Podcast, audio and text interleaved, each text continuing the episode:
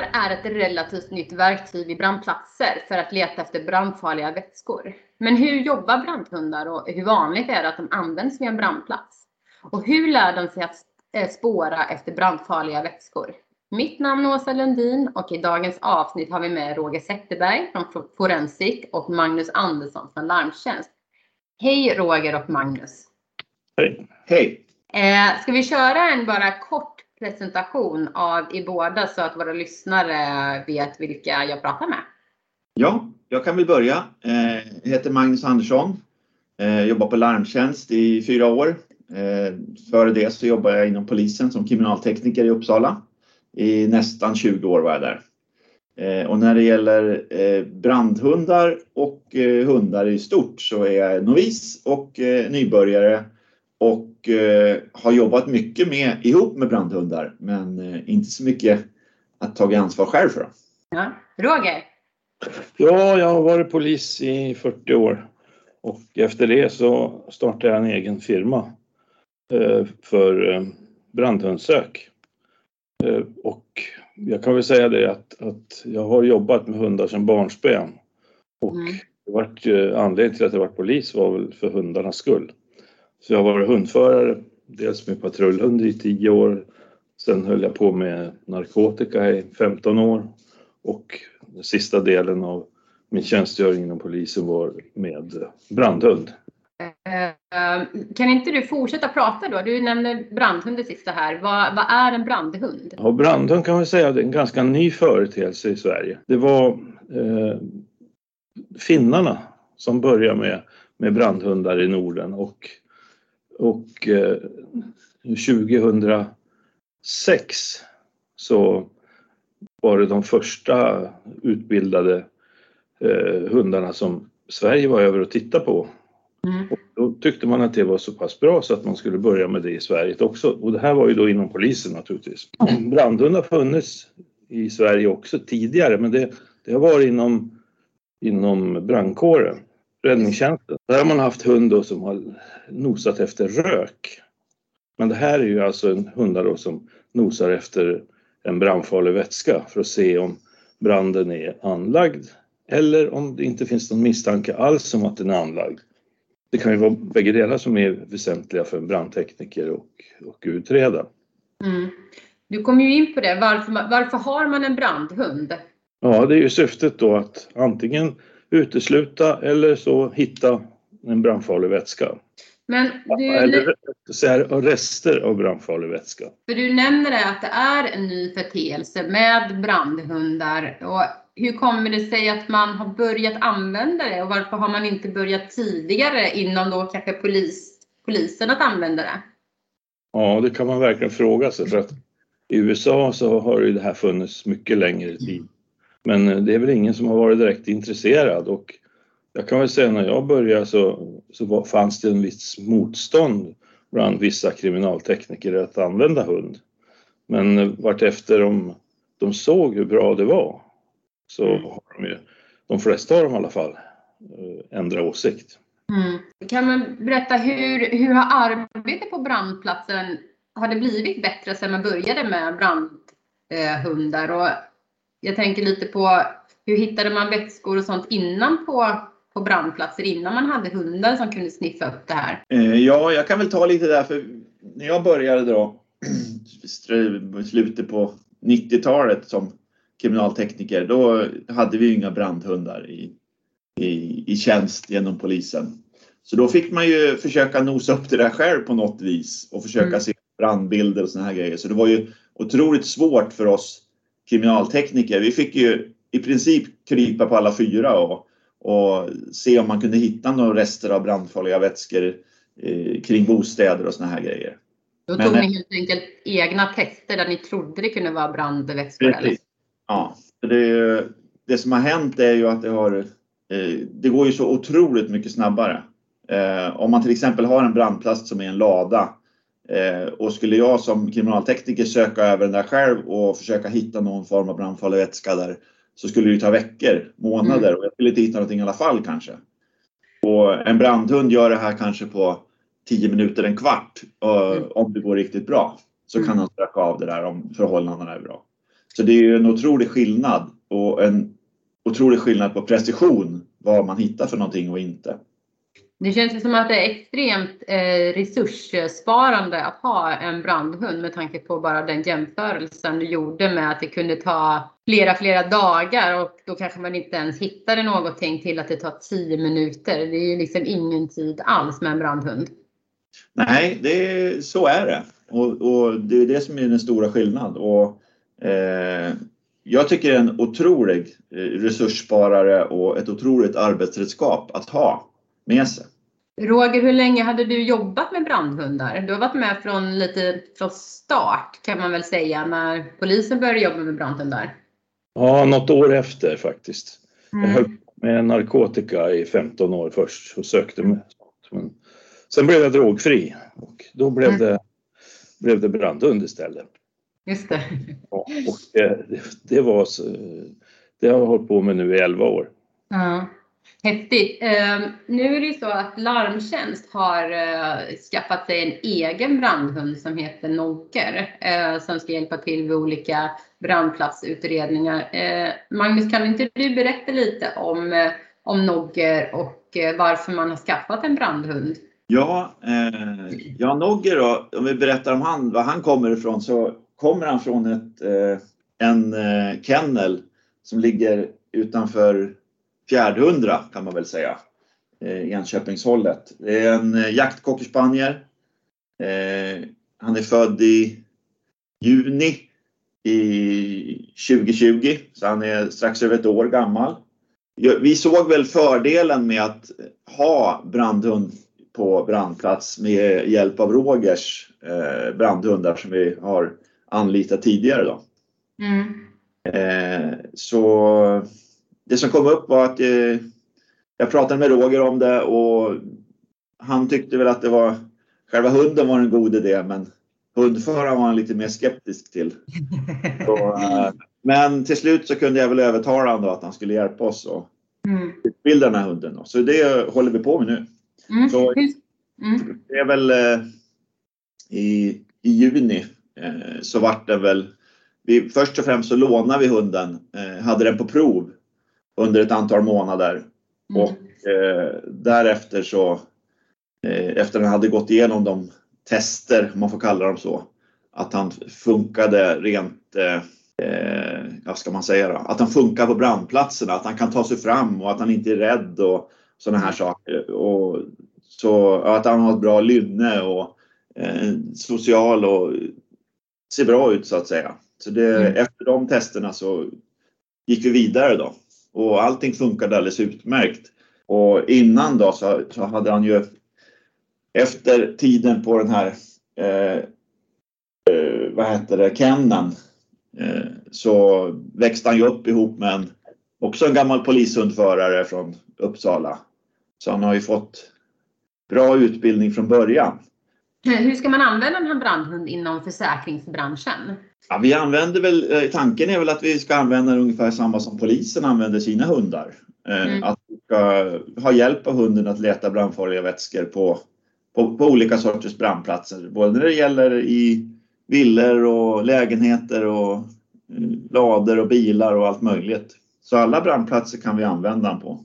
Mm. Så, det gäller bara att tänka till före så att, han inte, så att det inte finns saker på den här brandplatsen som man kan skada sig på eller eh, eh, ja, att det finns frätande ämnen och såna här grejer. Så man får vara försiktig med det. Mm. Roger, som jag har förstått så finns det inte så många brandhundar i Sverige. Eh, polisen har bestämt att det ska finnas två brandhundar i varje region. Det, okay. det betyder att det skulle finnas 14 stycken i Sverige. Mm. Men eh, det har det aldrig gjort någon gång. Utan det ligger väl på en 10 11 hundar ungefär idag. Mm. Lite utspridda i landet. Och då ska vi veta att de här hundarna är också tränade för att leta efter sperma på brottsplatser. Så att de har dubbla uppgifter. Men som sagt, det som vi håller på med här inom försäkringsbranschen, det är ju enbart eh, brandhundssök. Alltså, vi, gör, vi gör ingenting annat. Och det tycker jag borgar för en bättre kvalitet kan hunden bara en sak. Det är bara en sak han ska hitta och det är brandfarlig vätska. Naturligtvis finns det olika sorter sådana men det är det han ska hitta och då, då blir han bättre på det. Men jag tänker på eh, Magnus, du beskrev ju innan hur, eh, hur mycket resurser man faktiskt sparar in på att ha en brandhund. Det är ju extremt mycket snabbare som vissa saker tar. Eh, då känns ju både två hundar per region och nu när du berättar, per polisregion då, och nu när du även berättar eh, Roger att det är ännu färre hundar än så. Var, varför finns det så få hundar när man kan spara så mycket resurser på det? Jag fattar inte heller att man inte satsar. Men mm. Idag är det alltså patrullhundar och, och spårhundar, det är det som är det man håller på med mm. inom polisen. Det räcker, resurserna räcker helt enkelt inte till. Nej då, har man, då, då, satsar man inte så mycket på det här för att inom, inom polishundskretsar så är det nog inte så många som är intresserade av det här, tyvärr. Eh, vilka är det mer som använder brandhundar? Vi har varit inne på polis och vi vet att försäkringsbolagen använder brandhundar. Och Roger, du nämnde även att brandhundar har funnits innan, men då var det brandkår som använde sig av brandhundar, om jag förstod det rätt. Eh, finns det andra eh, verksamheter som använder sig av brandhundar eller stannar det där? Ja, det stannar nog där. Jag vet, jag har läst någonstans att det nu fanns något företag efter de här skogsbränderna som har varit. Då var det något företag som utbildade typ de här brandkårshundarna som att leta rök. Så att det var, de var ute och letade markbränder kan man säga. Så att eh, de kunde släcka de här bränderna. Okay betydligt bättre. Men om vi, om vi kommer tillbaka till då en brandplats och en brandhund. Eh, vad, kan, ni, kan ni berätta lite om hur går det till när man kommer till en brandplats med brandhund? Ja, man gör ju naturligtvis en okulär besiktning själv först och tittar mm. hur det ser ut. Vad är det för område? Vad är det för, för byggnad eller finns det ingen byggnad kvar? Eller, så, så, att man kikar ju runt och tittar och även där då ser man då om det finns några farliga saker som, som hunden kan göra illa sig på. Och en sak som vi är ganska noga med det är plåt. Har en, en byggnad brunner ner och det är massa takplåt och, och väggplåt också för den delen som ligger nerrasat över. Då ser vi till att det tas bort. Mm. Hunden har en otrolig förmåga att känna var han sätter sina tassar. Mm. Men däremot om han vänder sig om så att säga och eh, vänder riktning så är det väldigt lätt att han skär sig i haserna på plåt. Och därför så mm. är jag väldigt noga med just det. Eh, det är märkligt att, att de klarar, jag har en av mina brandhundar nu, han är tio år, inne på sitt elfte. Han har aldrig gjort illa sig i tassarna någon gång. Förrän häromdagen. Han bar sig på en plåt faktiskt. Och har det att göra med att ni gör en ganska noggrann eh, eh, platsundersökning innan man säger och tar bort vissa saker för hunden i kombination med att hunden själv är väldigt försiktig när den sätter sina, sina tassar. För det, det var en fråga jag hade hur de klarar av att jobba i den här miljön som de faktiskt jobbar i. För att det kan ju uppfattas som en ganska stökig miljö att vara på en brandplats där saker har brunnit. Ja, det är det. Och, men de har en enorm förmåga. Att man kan ibland inte fatta hur de kan fara fram med den farten och ändå känna direkt att om det är något vasst. Så att de kan kompensera med de andra tre benen. Så det som vi gör egentligen på brandplatserna det är ju att vi plockar bort de här stora plåtarna bara. Vi håller inte på att ta bort små plåtbitar och plåthyllor och sådana här saker utan det är de stora eh, ja, plåtarna som vi tar bort. Det är väl det. Så, så, hunden klarar resten själv. Det är som Roger säger, de är otroligt duktiga på att ta sig fram och inte göra illa sig. Och man funderar ibland när de springer över glas och sådana här saker att hur funkar det? det? Det funkar. För det mesta otroligt bra. Ja, men när ni har gjort i ordning lite brandplatsen utifrån det som ni har gått in på, vad släpper ni lös hunden då? Den får gå omkring eller vad, hur fungerar det? Kan, kan man släppa hunden lös så, så gör jag det. Men ibland så är det ju så att det, det, är höjder och grejer så att man vill ha en säkring och då har man hunden kopplad naturligtvis. Mm. Men ofta är det, kan man väl säga, bara slät mark eller slät golv eller någonting så. Det brann massor på naturligtvis då men, men eh, faran för att ramla och falla är, är just på just de här höjderna. När man måste klättra upp på stegar och så ta med hund upp. Då är det skönt att ha hund kopplad. Så och är det så att hunden hittar någonting på platsen då, då markerar den helt enkelt? Hunden är lärd då att när den hittar så markerar den och hur den markerar det är lite beroende på vad föraren vill ha för markering och framförallt vad hunden tycker är bäst. Va? Man håller inte på att krångla liksom. Är det en hund som vill lägga sig ner eller är det en hund som vill sätta sig ner eller är det en hund som de här jakthundarna som vi har, de stannar och fryser, alltså står alldeles blickstilla och tittar på gömman där de hittar det. Mm. Då, då lär man in det. Då håller man inte på att krångla med något annat. Och då, gör man, och då tar man tester därifrån som den har markerat och sen fortsätter man jobba så eh, på brandplatsen helt enkelt tills hunden inte markerar mer eller hur går det till? Ja, vi brukar ju sätta ut en liten kona då med ett nummer på. Så man ser alltså, här är markering nummer ett och så fotograferar mm. vi det. Mm. Och tar en bild på det och så, så att det, det, kommer in i det protokoll vi skriver. Mm. Och när det är klart sen, då tar vi ett prov där. Då gräver vi upp alltså på, på det stället. Mm. Och ibland så känner man att det luktar, ja till exempel bensin då, som luktar ganska skarpt. Och ibland så kände man ingenting och då är man ju naturligtvis fundersam. Vad, vad har hon hittat nu? Men sen mm. man skickar in det till, till NFC då, polisens eh, laboratorium, så får man svar på att ah, det var spisbränsle eller någonting sånt där. Finns det gånger som den har markerat eh, men det har visat sig att inte vara någonting? Eller är det i princip 100 eh, rätt när den markerar? Eller kan den ha tagit fel på någonting med dofter? Nej, det tror jag inte. Däremot så kan det vara så att vi har inte tagit provet på rätt ställe. Det kan ju vara så att det ligger djupare ner i jorden än vad vi har tagit provet. Mm. Och, och det kan vara en bit vid sidan om, om det är väldigt små mängder de gånger som hunden markerar, det är till 99 procent rätt. Om man går tillbaka till brandhundarna eh, specifikt, vad är det några speciella raser som man brukar vilja välja då? Eller är det, är det en och samma ras eller kan det vara olika? Och vad är det för egenheter på hunden som man då i så fall eftersöker? Alltså för, från början så, så hade man ju då bara chefer och inom polisen. Det var ju det som var det vanliga, mm. chef eller Malinois. Och jag vet när jag började då hade jag en rottweiler i, som polishund, som patrullhund och jag började med den hunden. Och visst, han sökte bra och så här va, men när man, när man tittar på lämpliga raser så är det mycket jakthundar. De här hundarna som har en nedärvd jaktdrift. Eh, som till exempel då den här Nogger som, har, som är en cockerspaniel av jaktversion. Jag har ju spaniel, springer spaniel av jaktversion och det är samma sak. Och de här hundarna mm. börjar vi med redan från valp så att säga.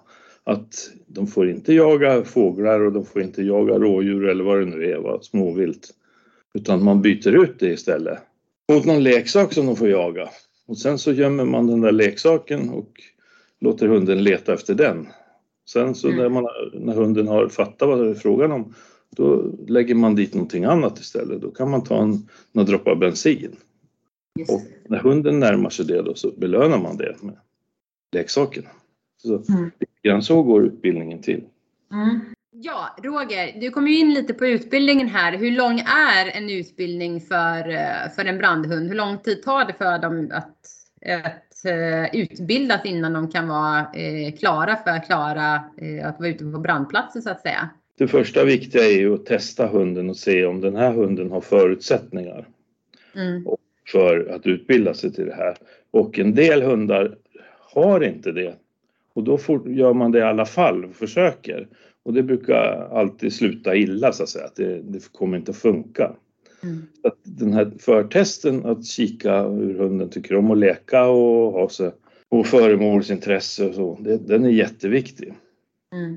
Och den hade ju då eh, Lasse Johansson som, som hade den här hunden från valp. Den har han förvaltat väldigt bra. Mm. Han, han, har lagt stor vikt vid det och så att när Magnus hämtade hunden här så var mycket gjort vad, just, vad det gäller just det. Så att hunden tyckte det här var kul och hunden kunde leta. Sen har vi fortsatt med det då och jag har tipsat Magnus hur han ska göra och eh, efter ett tag då så börjar vi introducera eh, de brandfarliga vätskorna för honom. Och det tränar vi in då i vad man kallar en urvalsbana. Han får alltså lukta på ett antal saker och när han kommer till rätt sak då, som i det här fallet då vi tog bensin, då fick han belöning. Mm. Och sen fortsätter man så. Och det här tar ju tid då att göra med alla olika typer av preparat. Vi vill ju ha alla de på marknaden förekommande medlen som, som man använder för att anlägga brand. Sen när man har lärt in det så går man ut och överför det här till, till, ja, till ställen där, som brandplatser. Men det har vi ju inte alltid. Va? Vi har ju inte alltid brandplatser att vara på utan då får man ta lite olika saker som ja, gårdar och företag som upplåter lokaler åt oss och så här. Och så droppar man ut några droppar. Men vi måste, det man alltid måste ha med sig också, va, det är det att hunden får inte hitta alla gånger. Vi kan ju komma till brandplatser där det inte använt någon sån här brandfarlig vätska. Och då mm. måste man ju vara säker på att, att man kan inte gå där och nöta och nöta och till slut så markerar hunden någonting bara för att vara till lag. Så, så det är en farlig väg att gå. Så att, mm. Eh, men då kan man säga det att egentligen från, från att de är väldigt små valpar så får de någon form av eh, förutbildning eller man, det gör som man säger lite förtester och då handlar det ju mera om hur de beter sig som hund och vad de är kapabla till på ett lite mera basalt eh, sätt för att därefter börja mera med lek och man söker kanske in till att ta ut dem på olika platser. Och där får de mm. träna och sen bara bygga upp med erfarenhet innan de känns liksom klara. Jag hade till exempel mina hundar har, har jag haft från tre månaders ålder har fått klättra i motorrum med bilar till exempel mm. och leta sin grej. Mm. Och då är de inte rädda för någonting heller när de är i den åldern. Så då, sen har de det med sig så att säga när de växer upp att det där var ju jätteroligt för där, där låg min boll eller nalle eller vad det nu är. Men om det är så här att eh, för att mycket av de här ämnena som ni tränar in, det kanske de tränar in från att de är eh, relativt unga. Hur blir det sen om, kan man lägga till ett ämne lite senare om man skulle märka att det kommer något nytt eh, ämne som, som brinner eller som eh, brottslingar eller liknande använder vid den här typen av platser? Är det någonting man kan addera eh, framöver om det skulle vara så? Ja, det är bara att backa tillbaka. Till, för det känner ju hund igen. Att man ska söka i den här urvalsbanan. Så mm. Då lägger man dit det nya ämne där. Och... Eh, jag tänker på, eh, Eh, du nämnde det innan lite så här med eh, med till exempel de här hundarna som används för, eh, till hundförare och sök och liknande. Där kan det ju vara så att hundar misslyckas med sin utbildning. Man kan anse att de inte är lämpliga när de har gått en del av sin utbildning. Ehm, kan det gälla samma sak med brandhundar eller är det någonting som man märker väldigt tidigt i så fall på brandhundarna om de inte skulle vara lämpliga för den här typen av arbete? Ja, det vill jag nog påstå att det märker man tidigt. Mm. Ofta är det ju då, om det är någonting så är det miljöbiten. Att de, de kan ju helt plötsligt vid, vid eld, på gamla dagar så att säga få för sig att det är farligt att kliva upp på höjder och så här. Mm. Får man ju, får man ju ta det i beaktande och se om man kan ha hund kvar eller inte. Men det, det där är inget, inget större problem. Hur, hur länge brukar man kunna ha de här hundarna verksamma? Hur länge brukar de kunna ha eh, hur länge brukar de kunna jobba? Hur gamla? Ja, förr i tiden var det ju så att en, en polisen till exempel, när han blev tio år, då vart han pensionerad. Mm.